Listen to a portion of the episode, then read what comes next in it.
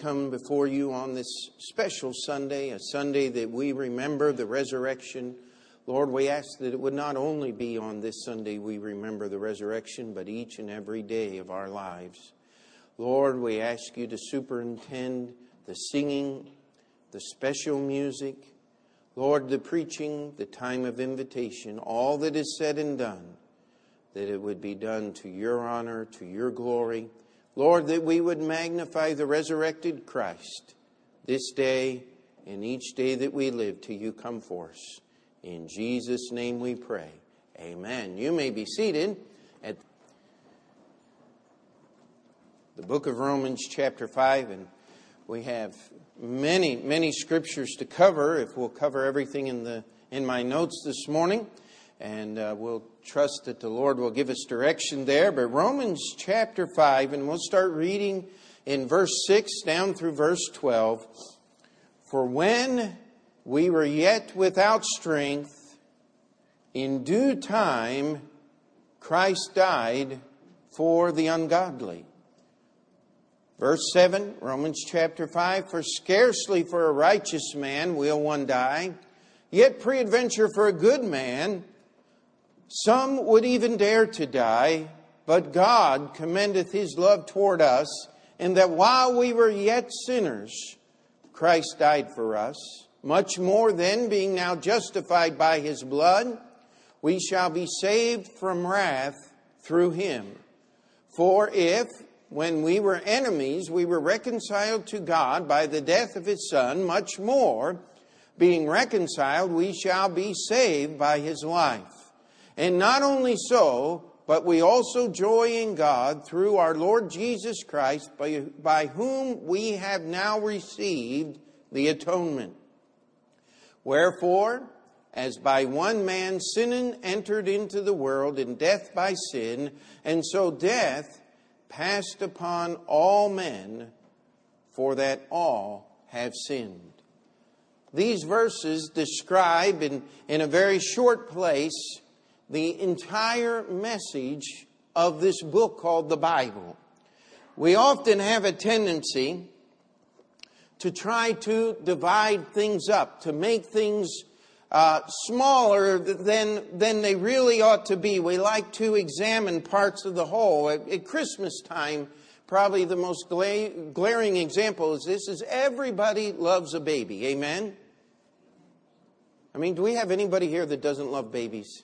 See me afterwards. We'll sign you up for counseling and try to help you through that. Babies are lovable things, are they not? They're wonderful. But you know, the neatest thing about a baby is you pick that little baby up and it looks up at you and smiles, and you say, Good, I've done something nice. That's the way people like to treat Jesus. And that's exactly what cannot be done, my friend. Jesus didn't come to be a baby in a manger. He came to die on the cross. He came to pay the price for all sins for all time, forever. There is not one sin sinned by one human being that Jesus Christ didn't pay for while he was on the cross. We read there, for scarcely for a righteous man will one die, yet peradventure for a good man, some would even dare to die. That makes a great text. Memorial Day coming up, the 4th of July. I think of all the great men that have laid down their lives that we can be free. But God commendeth his love toward us in that while we were yet sinners, while we were still the enemies of God, while we were still in total rebellion against him and everything in his word, we were without strength, it tells us in verse 6. Christ died for the ungodly. Paul said Jesus came to save sinners, of whom I am chief. And if Paul was willing to put himself in that category, should not you and I? It's Easter Sunday. Happy Easter, amen? We remember the resurrection of Christ from the dead. I, I prefer the Eastern European greeting. The first person says, He is risen. And what is everybody else supposed to say? He is risen indeed. Amen. Now let's try that. I'm, I'm going to say He is risen, and then I want every one of you to say He is risen indeed. All right, here we go. He is risen. He is risen indeed. Isn't that cool? They tell the story of one of the communist meetings, and um, the party member was there with a priest and was telling him that. Uh, that communism had victory, and he said, Let me prove to you that it doesn't. And he went out to the crowd that was assembled there to praise the state and the communist and made, simply made the statement, He has risen. And every one of them, without even thinking, said, He has risen indeed. But it takes more than that to get saved. You see, this morning, uh, where I'd like to start with so I'd like to start with the problem. We live in a troubled world, do we not? And it seems like the trouble gets greater every day. Every time you think one problem is solved, uh, another five or ten crop up, and, and each one worse than the first. And you could lose your mind trying to figure out all of the crazy things that are going on. Why do people do what they do? I find it best not to ask that question. Would it do you any good to know why that person just drove down the street and shot those people? Would it, would it help? I think if we knew why people sinned and all of their reasoning in their convoluted minds, it would be even more confusing than it is not knowing. Uh, the Bible sums it up this way The heart is deceitful above all things and desperately wicked. Who can know it? I'm glad the Bible doesn't tell me to investigate sin, but it is the problem. You see, it would be very easy for me to get up in this pulpit this morning and preach about all the ills of our society. I was passing out tracts on Ditmars and some young lady came by and I went to hand her a tract and she looked at it and it was the one with uh, the picture of Joey as a baby and uh, Brother Marshall talking about how can a man be born when he is old. And, and she started shaking all over and said, This is that anti abortion stuff. Well, I'm glad we affected her in such a way. There are still a few of us that believe abortion is murder. I said a few, it sounded like a few.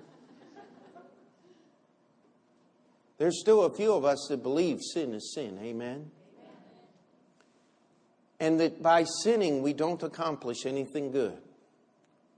Don't believe that telling a little white lie will help you. Never does. There is nothing good that comes out of sin. And it would be easy to preach against all the sins and the ills of our society, but that's not the problem today. The problem is that sin is personal. The problem is that this week there are things in my life that were that are called sin in the Bible. I have failed God. And if every adult in this room, if every living person would be honest, you would have the same record. The Bible says death has passed upon all men, for that all have sinned. You know, when you stand before God, He's not going to say, well, your parents abused you and your, your environment was bad and you couldn't help the way you turned out. God is going to look at your personal record and your personal choices, and He's going to hold you accountable for the things that you have done. You see, God is still a holy God. He has not lowered His standard of holiness to fit us. He has not compromised His righteousness. Someone asked me one time, well, why couldn't God just allow one sin into heaven? Well, how many of you have read your Bible? How many sins did it start out with? Just one. And sin upon sin upon sin down through the history of mankind has brought us to this day that where no honest person can look around and say, hey, we live in a good place. We live in a place full of sin. Now, we can live in better places than other people do, but there's no place in this earth that is not uncorrupted by sin. And if you found such a place, don't go there because you're going to take your sin with you and corrupt it. That's just the way sin works. Amen. You see, Adam and Eve, the Bible says here, for by one man sin entered into the world. We understand that Adam sinned against God when he willfully chose not to be deceived as Eve was, when he willfully chose to eat of that tree and to disobey God, he sinned against God. But I want to challenge you not only did he sin against God, he sinned against every human being that would ever live on this planet. And I want to challenge you and myself when we sin, we first sin against God, but we also sin against others and against all mankind. No one lives in an island, no one lives in a vacuum. When you step off the path of righteousness, when, when you fail, When I lose my temper, guess who suffers? Everybody around. I've got to get God's forgiveness. But then I ought to do some repair work as much as is humanly possible to the people around me. Amen. Sin is real. There's not a one of us that hasn't been affected by it. And though we can look at our society and all of the ills that are in it, the answer for abortion has never been in protest, in changing laws, in constitutional amendments. The answer for abortion is getting into the lives of those young children before they're taken advantage of by the filthmongers of this world. That they could be taught righteousness and holiness and freedom from sin and its bondage and its shame. The answer is not bigger jails. The answer is leading people to Christ before they get old enough to deserve to go there. That's personal sin. I think of the tragedies that have plastered our papers why would one man decide that it's okay to kill another? But why would one man decide it's okay to attack another? I mean, it just goes back and forth. The answer is Jesus. We know that. We know the answer. We're here to commemorate the resurrection of the Lord. And the, the resurrection of our Lord Jesus Christ is wound up in one word. This word is not just a part of the gospel message. The light, the resurrection of Jesus is not just another story in your Bible. It is everything that the Bible is about. From Genesis to Revelation, I wish that we had the time. I've got enough references in here and enough that I've forgotten. I could keep you here till next Sunday just trying to illustrate this point. We want to take the stories of the Bible and separate them. The story of Jesus Christ's death, his burial, and his resurrection is the entire story of the scripture. Nothing else means anything without that.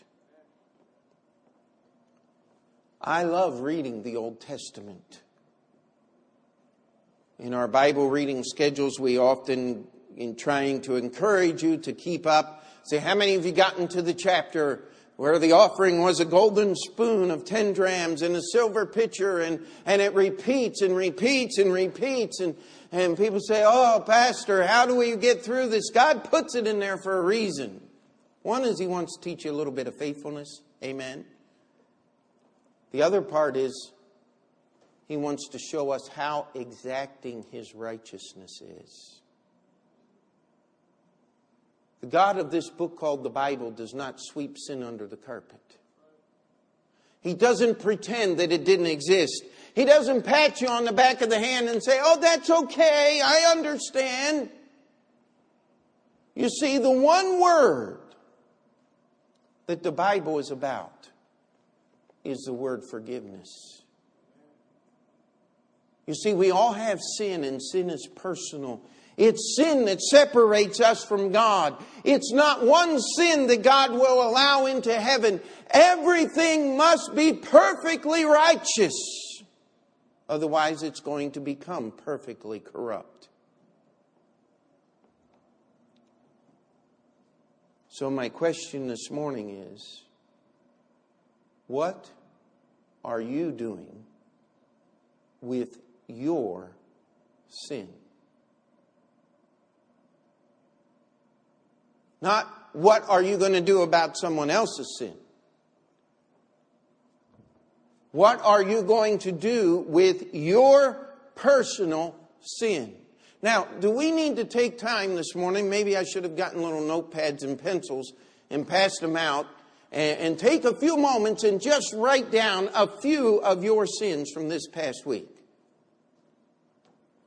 That would be a good exercise, would it not? As long as the person beside you couldn't read your paper. Amen?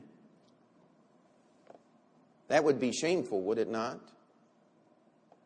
I'm glad that in the scriptures, I don't have to tell another human being my sins I can bring them directly to God. He is the one that forgives sins. Amen. Sin is personal. Even when Jesus in Mark chapter 2, they brought a man uh, lame and, and disabled with the palsy. The Bible calls the disease. He could not walk. Jesus always addressed the real problem first. He said, Son, thy sins be forgiven thee. How many of you remember what all the Pharisees and Sadducees said? He speaks blasphemies. Who can forgive sins but God only? And then Jesus said, Listen, so that you can know that I can forgive sins, rise, take up thy bed and walk. And the man did. And they were perplexed. How can, how can this man forgive sins? But God heals and only God forgives sins. And it's very simple for you and I today. Jesus is God. That's how simple it is. That's why He can forgive sins. But I want you to understand something about forgiveness. I wish we had time to really build this up. There is no forgiveness without payment. That's the problem that we have today. We want to forgive people without payment. You have money, you have bills you can't pay, you go to bankruptcy court, and they forgive you the debt. Who pays those bills? Well, nobody does. I mean, it's just written off in the books. Well, let me tell you something. It's not written off in the books. Every person that goes into bankruptcy court puts his debt upon the soul, upon everyone in the nation. And you wonder why your dollar is worth so little. Somebody said it's worth less. Yeah, just put a period after that and you got it. Amen. It's because we've taken the debt and we've just said, somebody's going to pay for it someday. Wait a minute. There is no such thing as forgiveness without payment. Why do you think we have so many people in mental institutions all through our country? Well, it's because someone won't forgive them for what they have done, or maybe they won't forgive someone else for what they've done. And the silliest of all is they won't forgive themselves for what they've done. How do you not forgive yourself? Well, let me explain it to you as simply as I can. I'm not a psychologist. I hope I never delve to those depths. But we think forgiving someone else is just saying it's okay when it's not okay. That's why we can't forgive. We expect others to tell us that we're okay when it's not okay. And we beat ourselves up because we know that it's not okay and we don't know what else to do. Let me tell you something Jesus came to bring us true forgiveness. But forgiveness without payment is not forgiveness. Study the Old Testament law. If you stole Let's say you stole a lamb of your neighbor. You went and picked that thing up, took it home, and had it for dinner. You got found out. Guess what the payment was? The payment was four lambs back to the person you stole the lamb from. How many of you think that's all? Because that wasn't all. Because then you had to take a ram and all of the attending sacrifices to the priest at the temple and offer the sacrifices at the temple. And if you couldn't do that, if you couldn't produce that, then you were to be sold into servitude so that your wages would be confiscated and the payment would be made. Say, that's harsh. Oh, wait a minute.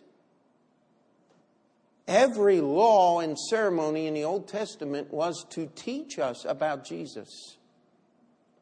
There's no forgiveness without payment, my friend. We could spend the whole morning here. You see, the problem is sin. The answer is forgiveness. But it's not this fake, light-hearted garbage that people take and call forgiveness today. It's not from the goodness of your heart. It is from the supply and the payment that God has made in your place, which you could never pay.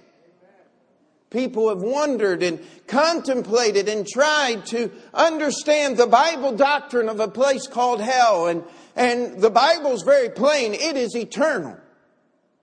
And it is suffering beyond your wildest imagination. And the question then comes how could a God of love make a place called hell? Uh, excuse me? It's to illustrate the depth of his forgiveness. See, if you were to try to pay for your sins, God could just vaporize you. But would that illustrate the depth of forgiveness?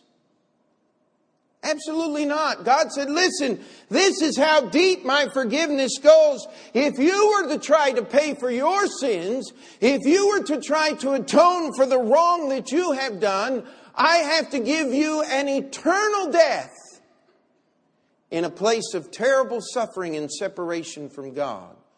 Because that's how long it would take for you to begin to plumb the depths of the forgiveness that I have offered you through Jesus Christ. Do we get that this morning? You see, the problem is sin, the answer is forgiveness. But it's not just this lighthearted, well, I forgive you, I know you didn't mean it. Liar, you know they meant it. You know they wanted to hurt you and you're just going to pretend and you wonder why things are never repaired between human beings. The husband comes home and says, Honey, forgive me, I, I, I did wrong again. But I've forgiven you for 25 times. Well, the Bible says 70 times 7. Oh, wait a minute. There needs to be some payment there. There needs to be some proof that the wrong that has been done is not going to be repeated over and over again.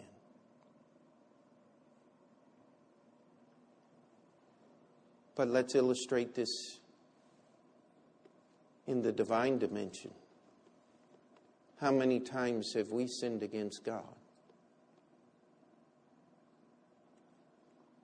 Does He come to us and say, Now listen, I want you to show me that you can live righteous? That's the essence of all false religion. God doesn't save you because you can do something for Him. God doesn't need you. He is not enriched because you've come to church this morning. God is not sitting there saying, Oh, they showed up on Easter. What a blessing. That's not the God of the Bible.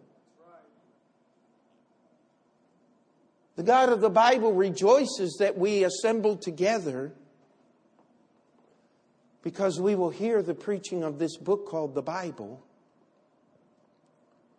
But you see, when Jesus was on the cross, what did he say? The three greatest words in all of history, say them with me. It is finished. He paid for every sin that was ever sinned. The payment is not something that I can do or something that I can bring to God. It's something that Jesus has already done. Every judgment of God, every sacrifice we could take time, the Passover lamb. God's judgment went through the land of, Israel, uh, land of Egypt, and every firstborn died, except where the blood of the sacrifice was painted on the doors. That's why it's called Passover, because God's judgment passed over. Somebody said, Well, the angel of death. Uh, that's not in the Bible, it says the Lord.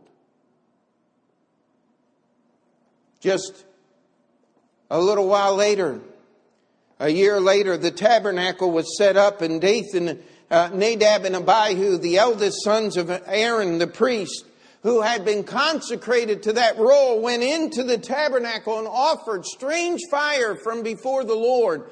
And the Bible tells us that fire came out from God and burnt them up in their garments. A little while after that, Dathan and Abiram and 250 Levites and the stories in Numbers chapter 16 would stand before Moses and before God saying, we don't have to listen to Moses. We're righteous too. And old Moses came out and he said, come up here so I can talk to you. And they said, we're not even going to grace you with our presence. So Moses said, Everybody get away from them.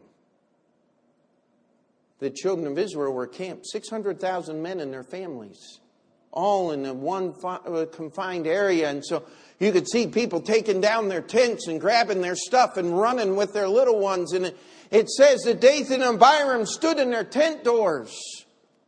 And Moses came out of the tabernacle and looked at him and said, Listen, if these men die the common death as any men, then you'll know God didn't send me. But if God does something new and the earth opens up her mouth to receive them, and before he'd finished spoke, speaking, the ground disappeared underneath of them, and they began to fall alive into the pit, the Bible says. It says the children of Israel ran from their screams Why did God do that? Because He's trying to help you and I understand something today. There are not many roads to heaven, there are not many ways to approach unto God. Jesus said, I am the way, the truth, and the life. No man cometh unto the Father but by me. You see, forgiveness is the answer. The question is, what are you doing with your sin to obtain that forgiveness? Every law, every ceremony, every sacrifice pointed to Jesus Christ. Every judgment said there are no alternatives. It is either my way or death. Even hell itself teaches us that God's forgiveness is eternal as well as his judgment. But you know, some people have a problem with this fact that Jesus is God and that Jesus died on the cross. And how could one man's death affect the, the lives and, and the souls of every living human being? I mean, what about all the people who died before Jesus did? Well, it's very simple. You see, only God could endure God's wrath and God's judgment and still be alive to tell about it. Only the eternal God could force into one moment of time the eternity of hell and its suffering and God's judgment and fulfill that judgment and pay for every second of it and make the claim it is finished. How many of you have ever read Isaiah chapter 53? Let's take a moment and just go to a few verses of that chapter this morning. Isaiah chapter 53.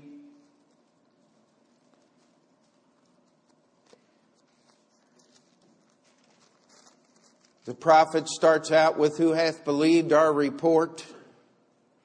But look at verse 10 if you would. Yet it pleased the Lord to bruise him. He hath put him to grief. When thou shalt make his soul an offering for sin, he shall see his seed, he shall prolong his days, and the pleasure of the Lord shall prosper in his hand. He shall see the travail of his soul and shall be satisfied. And by his knowledge shall my righteous servant justify many. For he shall bear their iniquities.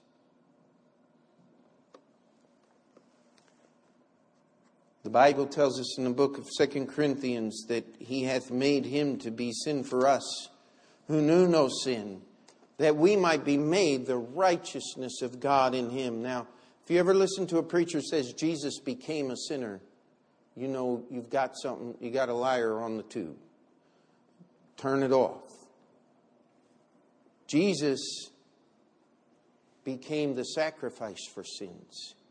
He bore our sins. God transferred onto him all of the judgment as if he were responsible for our sins, yet Jesus Christ himself was never touched by it because he is God.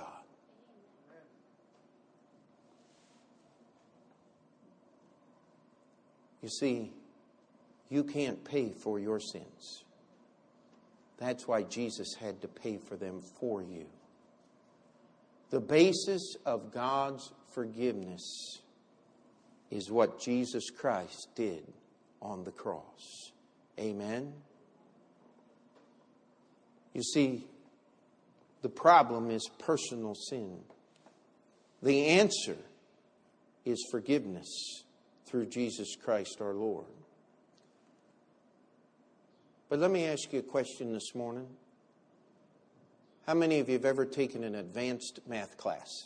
I mean, more than 2 plus 2 equals 4. They give you the problem, and in advanced math, in trigonometry, they'll even give you the answer. Because what are they after? They want you to know how you got there. You see, just putting the right answer down on a piece of paper doesn't do much. if you don't know the solution, how to solve the problem. And I use that as a simple illustration of there's not an honest person that's ever lived that doesn't understand the problem personal sin. Isn't that true? If you're honest today, I've met some dishonest people. I've never done anything wrong. Oh, you just lied again. Come on. Stop adding to it.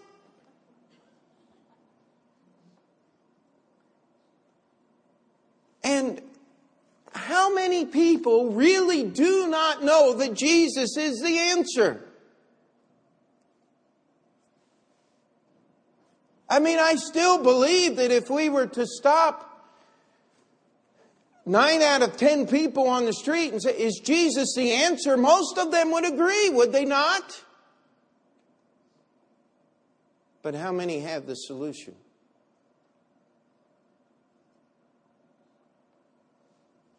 You see, the message of this book is not just a bunch of stories in history. It's about God proving His holiness, our sinfulness, and that the only answer is faith in the person of Jesus Christ. Amen. How many of you remember the day when you trusted Jesus as your Savior? When you finally gave up your sin? You brought it to Him in all of its horror and its indignity and its disgustingness and its filth. And you presented it before a holy God. And Jesus took those sins because He paid for every one on the cross. He didn't sweep them under the carpet. He reconciled them to the holiness of God Himself.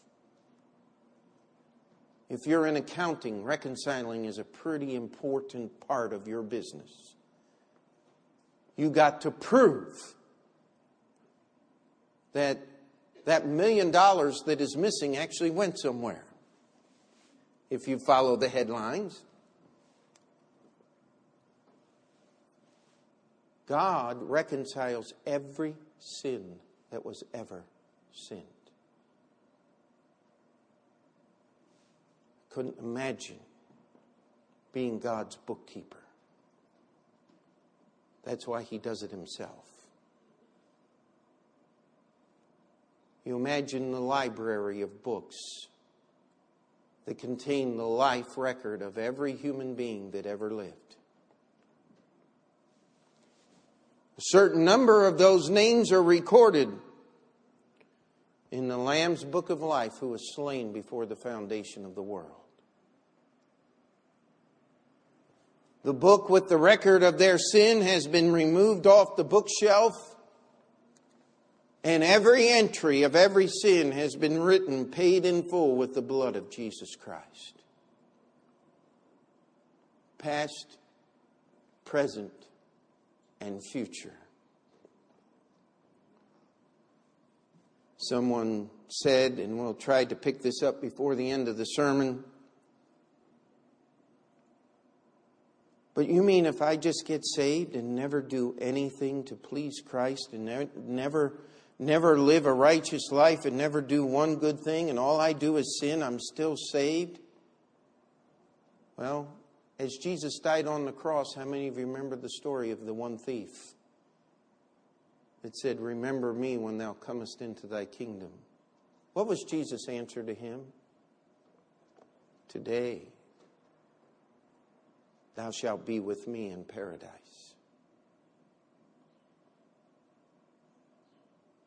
See, the Bible is very clear. You cannot accept God's forgiveness and go back out into the world and do whatever you want. God's forgiveness is not license. But it is not this give and take. It is when I understand God's forgiveness We love him because he first loved us. It is a surrender of who I am and what I'm going to be to the person of Jesus Christ. See, the Bible only has one message Christ crucified. As Paul was writing to the Corinthians, he said, Unto the Jews a stumbling block, and unto the Greeks foolishness. He said, For the preaching of the cross is to them that perish foolishness, but unto us that is which are saved it is the power of God. Later he would say, For I determined not to know anything among you save Jesus Christ and him crucified. Don't try to negate Jesus to one small part of the Bible. Every page is his revelation. In the beginning was the Word, and the Word was with God, and the Word was God. The same was in the beginning with God. And without Him was not anything made that was made. He was the Creator. He was there in Genesis chapter 1. We go to Revelation chapter 1, and what does it say? This is the revelation of Jesus Christ. Every word of this book is the story of Jesus as the disciples were trying to explain, excuse me, to the Pharisees and scribes in Acts chapter 5. They asked them a simple question Ought we to obey God or man? Do we obey you or do we obey God, the God of our fathers? Raised up Jesus, whom ye hanged on a tree. Verse 31, it says, Him hath God exalted with his right hand to be a prince and a savior for to give repentance to Israel and forgiveness of sins. And we are his witnesses of these things. So also is the Holy Ghost, whom God hath given them that obey him. We have a problem today. That problem is my sin, is your sin is personal because no one made you do anything. Yes, you may have found yourself in a set of circumstances where you were forced to do something wrong. But let me tell you something if you'll follow the words of God, God will keep you out of those circumstances. We have His promise in His Word.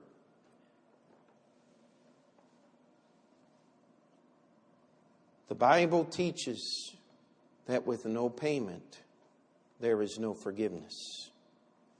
But yet, I want to challenge you with no forgiveness, there is no salvation. To experience God's forgiveness, you've got to understand the problem is personal. The forgiveness must be personal you must personally come to Jesus Christ. The Bible says, For whosoever shall call upon the name of the Lord shall be saved. It's not just a simple mental assent. It is a surrender of my life and everything that I am to Jesus who paid the price for my sins that the price he paid can be attributed to my account. That every sin that I've ever sinned and ever will will be reconciled, forgiven, because it is finished. The question today have you been to the cross? Can you personally remember that time when you went before the Savior and confessed your sins and believed in Him and trusted that it was finished?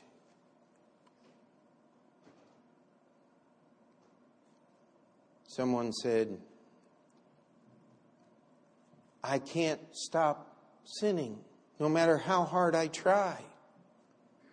And my answer usually is welcome to the human race because that's where we all are. So, what do I do? Just give up? No. I give it to Jesus. If you took time, every time you smoked a cigarette, to bring it to Jesus and ask His forgiveness, let me ask you a question. How long would you be smoking? Do you think you'd get over that? I think you would. If every time you lost your temper, you went to Jesus and talked to Him about it, how long would it be before the grace and the love of God filled you enough to take care of that thing? You see, we don't spend enough time with the Savior remembering His forgiveness and understanding what His forgiveness is, and that's what gives us the callousness to go right back to the trough of sin over and over again. See, there's only one message in the Scripture God is holy. We have transgressed His holiness. Jesus paid for our sins on the cross so that we would not have to spend eternity in hell trying to. And if we'll confess Him as our Lord, and our Savior, if we'll surrender ourselves to Him and put our faith and trust in Him, He will save us eternally. Are you living the resurrection? Or is it something that just happens on Easter Sunday? Let's pray. Dear Heavenly Father, we come before you this morning. And Lord, I pray that not one of us in here would just dismiss the verses that we have talked about, the things in the scriptures that we have explained today. Lord, this is the only message that is in this book called the Bible. It is the Lamb's book of life, slain from the foundation of the earth wherein our names must be found if we're going to enter heaven. Lord, I pray that you would work in each heart and each life here.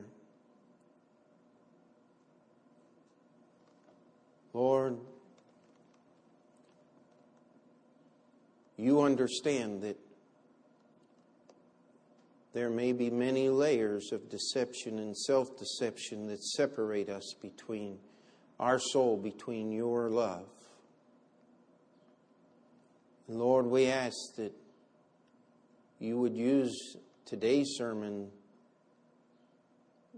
to peel back some of those layers so that your truth could penetrate deep enough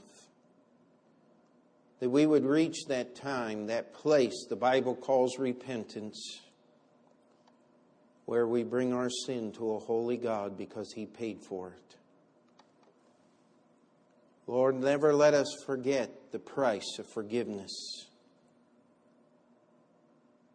Lord, I pray that we would not grow so callous in our own desires in our own thoughts